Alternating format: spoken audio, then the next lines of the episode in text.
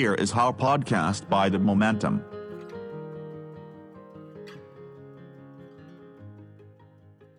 บาย The Momentum กลับมาพบกับคุณผู้ฟังอีกครั้งนะครับ กับผมโตมอนสุขปรีชานะครับสำหรับในตอนนี้ผมอยากจะชวนคุณผู้ฟังมาพูดคุยกันถึงเรื่องของช่วงเปลี่ยนผ่านของชีวิตนะครับ เพราะว่าอย่างที่เราก็อาจจะพอจะรู้ๆกันอยู่นะครับว่าในช่วงนี้เนี่ย ตั้งแต่มีโควิดระบาดต่างๆ นานาเนี่ยมันมีความเปลี่ยนแปลงในทางเศรษฐกิจแล้วก็สังคมค่อนข้างมาก แล้วคนจำนวนมากเนี่ยก็น่าจะกำลังอยู่ในช่วงเปลี่ยนผ่านอะไรบางอย่าง ซึ่งไม่ใช่แค่คนแต่ละคนเท่านั้นนะครับ แต่ว่ารวมถึงสังคมของเราด้วยที่กำลังอยู่ในช่วงเปลี่ยนผ่าน ซึ่งช่วงเปลี่ยนผ่านใหญ่ ๆ แบบนี้เนี่ยมันย่อมส่งผลกระทบไปหาภายในของเรา ไปหาจิตใจภายในของเรา ไม่มากก็น้อยนะครับ เพราะฉะนั้นก็เลยอยากชวนมาคุยกันครับว่า เมื่อเราต้องพบกับสภาวะเปลี่ยนผ่านที่เรียกว่า transition เนี่ยนะครับ เราควรจะทำยังไงกันบ้างครับ ความจริงเรื่องที่จะคุยกันเนี่ยนะครับ มันมาจากงานเขียนของคุณอาร์เธอร์ซีบรูคส์นะครับ ซึ่งเขาเขียนบทความเอาไว้ใน The Atlantic นะครับ ชื่อว่า The Clock-like Regularity of Major Life Changes ก็คืออ การที่ชีวิตมันเกิดการเปลี่ยนแปลงหรือว่าเปลี่ยนผ่านเนี่ยมันแทบจะเป็นเรื่องที่เกิดขึ้นเป็นปกตินะครับ เหมือนกับนาฬิกาที่เดินไปข้างหน้า แล้วเดี๋ยวมันจะต้องมีเรื่องของการเปลี่ยนแปลงในชีวิตเนี่ยเกิดขึ้นตลอดเวลานะครับ ซึ่งไอ้ช่วงเปลี่ยนผ่านเนี่ย transitions เนี่ยมันเป็นช่วงที่ทุกคนก็น่าจะรู้นะครับว่าเป็นช่วงที่ยากลำบาก ในชีวิตนะครับ ลองนึกถึงการที่เราเปลี่ยนงานนะครับ เราอาจจะอยู่กับที่ทำงานเดิมมาหลาย ๆ ปี แล้วก็มีคอมฟอร์ทโซนบางอย่าง มีความรู้สึกว่าคุ้นเคยคุ้นชินกับอะไรบางอย่าง แล้วต่อให้เราเป็นคนเลือกเองนะครับ ไม่ได้เป็นการเปลี่ยนแปลงที่ถูกใครบังคับ แต่ว่าเลือกเองที่จะเปลี่ยนจากงานหนึ่งไปอีกงานหนึ่งเนี่ยแม้ว่าเราเลือกเอง เราก็ยังเกิดความเครียดบางอย่าง เพราะว่าเราจะต้อง เปลี่ยนตัวเองใหม่ ในทางจิตวิทยาเนี่ยนะครับ การการเปลี่ยนเอาง่ายๆง่ายแค่การเปลี่ยนงานเนี่ยหรืออยู่ในสภาวะ transition เนี่ยมันไม่ใช่แค่การที่เราต้องไปปรับตัวให้เข้ากับที่ใหม่เท่านั้นนะครับ แต่บ่อยครั้งมากเลยที่มันคือการที่เราจะต้องเปลี่ยนเซลฟ์หรือว่าตัวตนเดิมของเราคือ สลัดทิ้งตัวตนเดิมของเราไป แล้วไปสร้างตัวตนใหม่ ขึ้นมานะครับ ซึ่งไม่ใช่แค่เรื่องของการเปลี่ยนงานเท่านั้น แต่ว่าแม้กระทั่งเรื่องของการแต่งงานนะครับ ย้ายไปอยู่กับสามีภรรยาอะไรแบบนี้ก็ทำให้เราจะต้องเปลี่ยนตัวตนของเราใหม่ทั้งหมดเลย ซึ่งช่วงเวลาที่ยากลำบากมันก็คือตรงนี้แหละครับ ตรงช่วงที่ตัวตนเก่าของเรามันยังค้างอยู่ แล้วตัวตนใหม่ของเราเนี่ยมันก็ยังไม่ได้สร้างขึ้นมานะครับ ถ้าหากว่าเป็นการเปลี่ยนผ่านในแบบที่เราเลือกเองเนี่ยบางทีมันอาจจะไม่ค่อยหนักหนาเท่าไหร่ แต่บ่อยครั้งเช่น สมมุติว่าภาวะเกิดโควิด -19 ระบาดแล้ว อยู่ๆเราก็ตกงาน อยู่ๆเราก็สูญเสียสิ่งที่เราเคยมีเราเคยคุ้นชินไป อาจจะอาจจะไม่มีที่อยู่แล้ว อาจจะรถอาจจะต้องเออเลิกผ่อนหรืออะไรก็แล้วแต่อย่างเงี้ยครับ มันก็อาจจะทำให้เราต้องเปลี่ยนตัวเองใหม่ ซึ่ง บางทีเนี่ยเราจะไม่ค่อยอยากเปลี่ยนตัวตนเก่า เรายังอยากอยู่กับตัวตนเก่าของเรา แล้วเราก็เลยไม่ค่อยโอบรับหรือหาวิธีที่จะสร้างตัว new self นะครับ หรือว่า newness ของตัวตนเราขึ้นมาใหม่นะครับ นักจิตวิทยาเรียกว่าช่วงเวลาแบบเนี้ย ช่วงเวลาที่ transition เนี่ย ถ้าเราพยายามจะต่อต้านขัดขืนการเปลี่ยนแปลงเนี่ย ส่วนใหญ่จะทำให้เรา เกิดภาวะที่ยากลำบากในชีวิตขึ้นมา ไม่ใช่เพราะตัวเหตุการณ์ที่มันเกิดกับเรานะครับ แต่เพราะเราต่อต้านขัดขืนกับภาวะสภาวะของสภาวะของการเปลี่ยนผ่านที่ว่าเนี่ยเขามีศัพท์เรียกโดยเฉพาะว่า liminality liminal เคยได้ยินคำว่า subliminal message ไหมครับ อย่างเช่นสมมติว่าเวลาที่เรา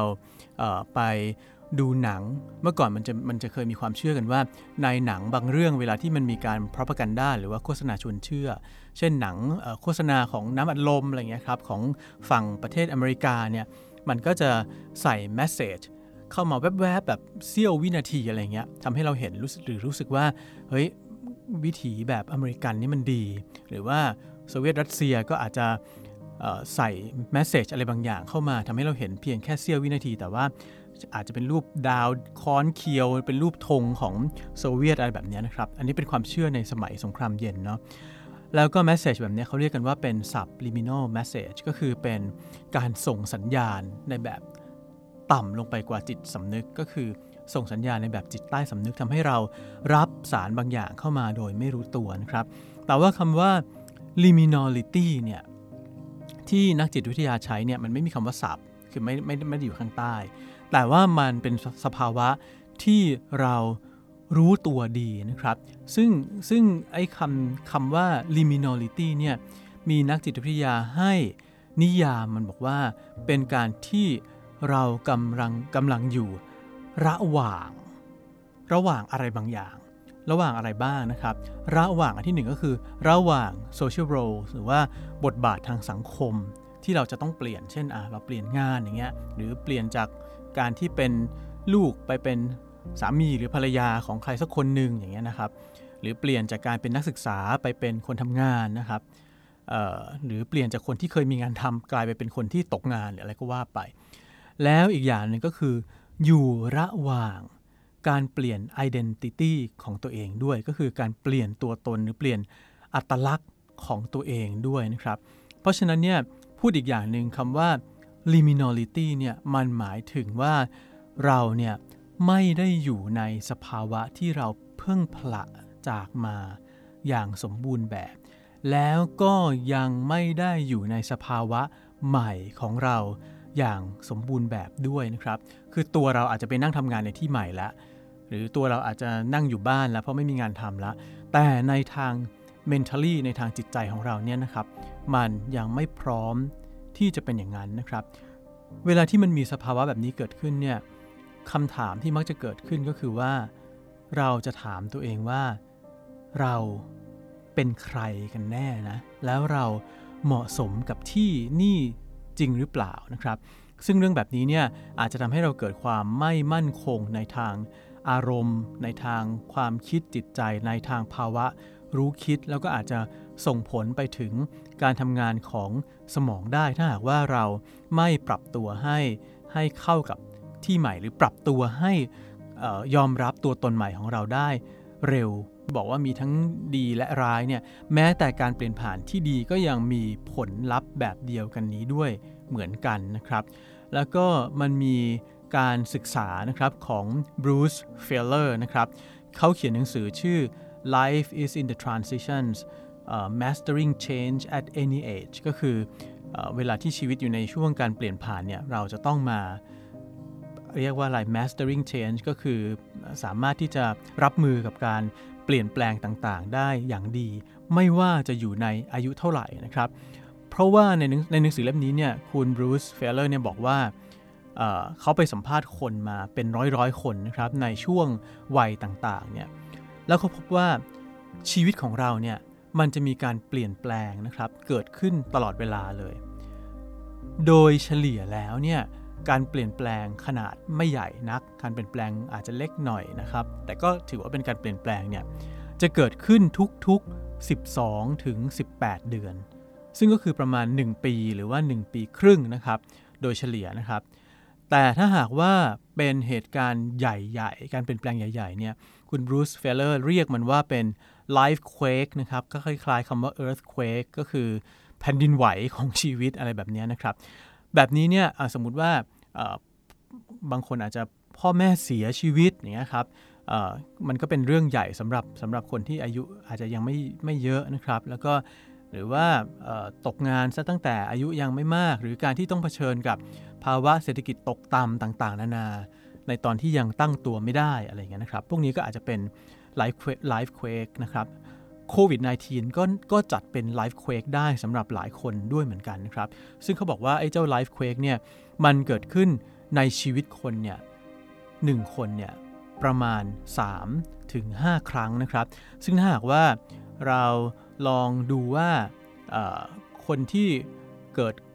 ตอนนี้ถ้าหากว่าเราอายุสักประมาณ 30 ปีนะครับ เราก็จะเกิดประมาณช่วงที่เกิดไลฟ์เควกอันใหญ่อันหนึ่งก็คือการล่มสลายของสหภาพโซเวียตนะครับ แล้วก็พออายุประมาณ 11 ปีนะครับก็จะต้องเจอเหตุการณ์ nine one one นะครับ ซึ่งอันนั้นก็เป็นเรื่องที่เปลี่ยนโลกมากๆ แล้วถ้าหากว่าเรายิ่งเป็นคนอเมริกันเนี่ยมันก็อาจจะส่งผลหรือเป็นคนนิวยอร์กหรือเป็นคนที่ทำงานในใกล้ๆ กับตึก World Trade เลยไอ้ lifequake อันนี้ก็จะใหญ่โตมากนะครับ หรือพออายุ 18 ปีเนี่ยก็จะต้องเจอกับวิกฤตแฮมเบอร์เกอร์ อันนี้พูดถึงชีวิตแบบฝรั่งนะครับ แล้วในปัจจุบันเนี้ยเหตุการณ์ใหญ่ๆ อย่าง lifequake ที่ต้องเขย่าทุกคนแน่นอนก็คือโควิด -19 เพราะฉะนั้นอย่างน้อยๆเนี่ยถ้าคุณอายุ 30 ตอนนี้คุณผ่านมาแล้วประมาณสัก 4 เหตุการณ์ใหญ่ หรือว่าถ้าหากว่าอายุมากกว่านี้หน่อย ย้อนกลับไปก็ของไทยก็จะมีเหตุการณ์วิกฤตเศรษฐกิจเศรษฐกิจปี 2540 อะไรเงี้ยนะครับ หรือว่าน้ำท่วมใหญ่ของเราปี2554 นะครับ ก็อาจจะเป็นเหตุการณ์ที่เปลี่ยนแปลงชีวิตของคนได้เหมือนกัน แล้วก็ทำให้เราเกิดความรู้สึกที่เรียกว่าทรมาบางอย่างในชีวิตนะครับ แต่ข่าวดีนะครับก็คือนักจิตวิทยาเนี่ยบอกเราบอกว่า ต่อให้เป็นสภาวะเปลี่ยนผ่านที่ย่ำแย่เลวร้าย แล้วเราก็ไม่ต้องการมากแค่ไหนนี่นะครับ แต่ถ้าหากว่าเราผ่านมันไปได้เนี่ยแล้วเราสามารถมองย้อนกลับไปได้เนี่ยนะครับคุณคุณบรูซเฟลเลอร์เนี่ยบอกว่า 90%ของคนที่ผ่านเหตุการณ์หรือผ่าน transition ในชีวิตมาได้เนี่ยเเวลามองย้อนกลับไปเนี่ยเขา จะมองว่า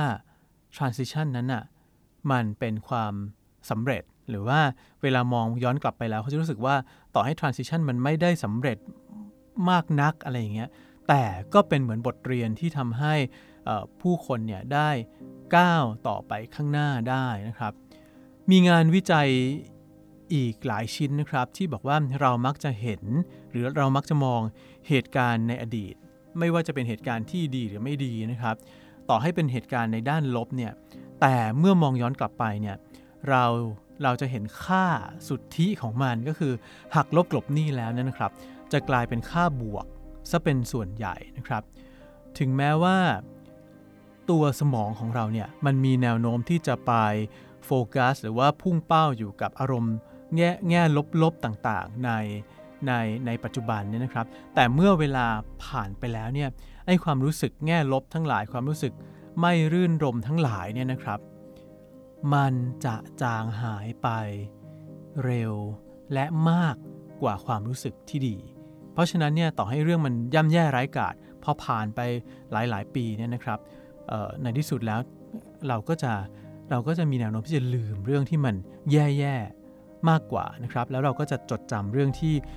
ดีๆ เอาไว้ได้มากกว่า เพราะฉะนั้นเนี่ยในทุกๆ transition ในทุกๆ ทุกๆ การเปลี่ยนผ่านเนี่ยถ้าหากว่าเราผ่านมันมาได้เนี่ยส่วนใหญ่แล้วมันจะให้ผลลัพธ์ที่เป็นบวกเสมอ อันนี้เป็นเรื่องที่นักจิตวิทยาบอกไว้อย่างนั้นนะครับ มีนักจิตวิทยาอีกคนหนึ่งนะครับ ที่คนนี้เป็นคนชื่อดังมากๆนะครับ ถ้าเอ่ยชื่อไปเนี่ย เราอาจจะไม่รู้จักแต่ว่าเราคนไทยไม่ค่อยรู้จักแต่ว่าเป็นนักจิตวิทยาที่ชื่อดังมาก ๆ แล้วก็เขียนหนังสือหลายเล่มนะครับเขาคือรอยโบไมสเตอร์เป็นคนที่ทำการศึกษาเกี่ยวกับพฤติกรรม แล้วก็จิตวิทยาเนี่ยหลายเรื่องมาก เขาเขียนหนังสือชื่อ meaning of life หรือว่าความหมายของชีวิตเอาไว้นะครับรอยโบไมสเตอร์เนี่ยเสนอว่า ความหมายของชีวิตหรือความหมายของสิ่งต่างๆ ที่เราได้รับมาจากการเปลี่ยนแปลงเนี่ยที่เกิดขึ้นในช่วงช่วง transition ทั้งหลายเนี่ยมันจะทำให้ชีวิตภายหลังจากนั้นของเราเนี่ยมีความมั่นคงแข็งแรงได้มากขึ้นนะครับมันมีมันมีงานวิจัยที่พูดถึงสภาวะที่เรียกว่า post traumatic growth หรือว่าการเติบโตหลังพบกับเรื่องเลวร้ายสะเทือนใจในชีวิตนะครับ post traumatic traumatic ก็คือเรื่อง trauma ทั้งหลายเรื่องที่แบบเจอแล้วเราย่ำแย่ไปเลยถูกถูกเหตุการณ์นั้นกระทำซะจนแบบว่าแทบไม่เหลืออะไรเลยอย่างเงี้ย แต่ถ้าเราผ่านมาได้คือเป็น post traumatic เนี่ยมันหลายคนคนจำนวนมากเนี่ยจะเกิดการเติบโตขึ้นมานะครับ ซึ่ง เรื่องของการเติบโตเนี่ยมันก็คือการนำประสบการณ์ที่เจ็บปวดทั้งหลายเนี่ยมาใช้ทำให้เป็นประโยชน์ต่อชีวิตในเบื้องหน้าต่อไปนะครับ เพราะฉะนั้นเนี่ยในช่วงนี้อาจจะเป็นทุช่วงที่เป็น transition ก็จริงอยู่นะครับ เป็นช่วงที่หลายคนอาจจะต้องเจอกับเรื่องที่มันเลวร้ายนะครับ แต่ว่าถ้าไปดูงานวิจัยในทางจิตวิทยาหลาย ๆ หลาย ๆ ชิ้นนะครับ ทุกคนก็ ให้กำลังใจหรือจริงๆ ไม่ใช่ให้กำลังใจหรอกแต่ว่า เป็นการยืนยันด้วยข้อมูลเชิงประจักษ์จากข้อมูลในอดีตของคนต่างๆเนี่ยว่าถ้าเราผ่านช่วง transition เหล่านี้ไปได้เนี่ยชีวิตของเราเนี่ยมันน่าจะดีขึ้นนะครับ จริง ๆ แล้วช่วง transition เนี่ยคนเขียนบทความนี้ก็คือคุณอาร์เธอร์ซีบรูคส์เนี่ยบอกว่าเขายกตัวอย่างช่วง transition เนี่ยเหมือนกับตอนที่เวลาที่เขาชอบไปตกปลานะครับเขาชอบไปตกปลาในแถวแถวรัฐโอเรกอนอะไรเงี้ยในริมทะเลอะไรเงี้ยนะครับแล้วเขาเรียนรู้ว่าตั้งแต่เด็กๆเลย เขาเรียนรู้ว่าช่วงเวลาที่ดีที่สุดที่จะตกปลาก็คือช่วงที่น้ำลงครับ ช่วงที่น้ำลงเนี่ยเป็นช่วงที่สายน้ำมันพัดพาออกไปข้างนอกทำให้กระแสน้ำมันลดต่ำลง แต่ในเวลาเดียวกันเนี่ยพวกสารอินทรีย์ทั้งหลายเนี่ยมันก็จะมากองกองกันอยู่ ด้วยทำให้พวกปลาเล็กปลาน้อยเนี่ยมันเข้ามากินนะครับเพราะฉะนั้นเวลาที่เขาตกปลาเขาอยากได้ปลาใหญ่ เวลาปลาเล็กปลาน้อยมันเข้ามากินเนี่ยปลาใหญ่มันจะตามเข้ามาด้วย แล้วน้ำก็ลดระดับลงทำให้เวลาที่เขาตกปลาเนี่ยทำให้ได้ เหยื่อมากขึ้นนะครับทำให้การตกปลาเนี่ยมันดีขึ้น ซึ่งเขาบอกว่าไอ้ช่วงน้ำลงเนี่ยก็คือช่วง transition นั่นเอง เพราะฉะนั้นถ้าหากว่าเราถอนถอยตัวเองออกมา แล้วก็มองดูช่วง transition ของเราเนี่ยเราจะเห็นเลยนะครับว่ามันมีโอกาสอะไรบางอย่างอยู่เสมอนะครับ คล้ายๆกับพวกสัตว์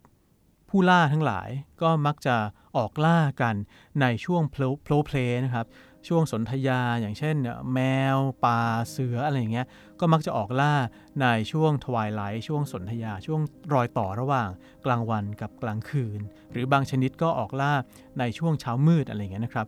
ซึ่งก็คือช่วงที่เรียกว่าเป็น transition นั่นเองนะครับ เพราะฉะนั้นเนี่ยถ้าหากว่าใคร ยังอยู่ในช่วง transition แล้วก็ยังมีสภาวะที่เรียกว่า liminality หรือว่ารู้สึกว่าตัวเองไม่รู้ว่าจะไปข้างหน้า หรืออยากจะกอดเก็บไอ้สภาวะแบบที่เราเคยเป็นอยู่เนี่ยเอาไว้ดีนะครับคำแนะนำจากนักจิตวิทยาก็คือว่า อย่าพยายามไปฝืนมัน อย่าพยายามไปต่อต้าน transition แต่ว่าลองเดินไปกับมัน แล้วก็ลองดูว่าเราจะหาประโยชน์จากมันได้ อย่างไรบ้างนะครับ ซึ่ง Ralph Waldo Emerson ที่เป็นกวีนะครับ ก็บอกว่ามนุษย์เราเนี่ย man are made for conflict not for rest ก็คือมนุษย์เราเนี่ยถูกสร้างขึ้นมาให้เผชิญกับความขัดแย้งอยู่เสมอนะครับ ไม่ได้ถูกสร้างขึ้นมาเพื่อให้นั่งอยู่เฉยๆ เพราะฉะนั้นเรื่องเรื่องเหล่านี้เรื่องของความขัดแย้ง transition ทั้งหลายปัญหาทั้งหลายในชีวิตเนี่ยมันจะมาอยู่เสมอ ราะฉะนั้นถ้าหากว่ายิ่งเราตั้งรับมันได้ แล้วก็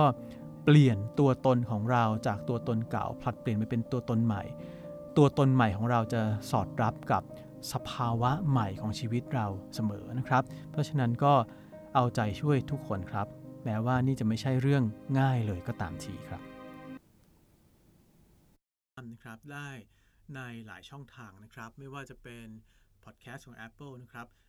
Spotify หรือช่องทางแพลตฟอร์มอื่น ๆ แต่ว่าถ้าจะให้สะดวกที่สุดนะครับ ก็คลิกเข้าไปดูใน Facebook ของ The Momentum ครับ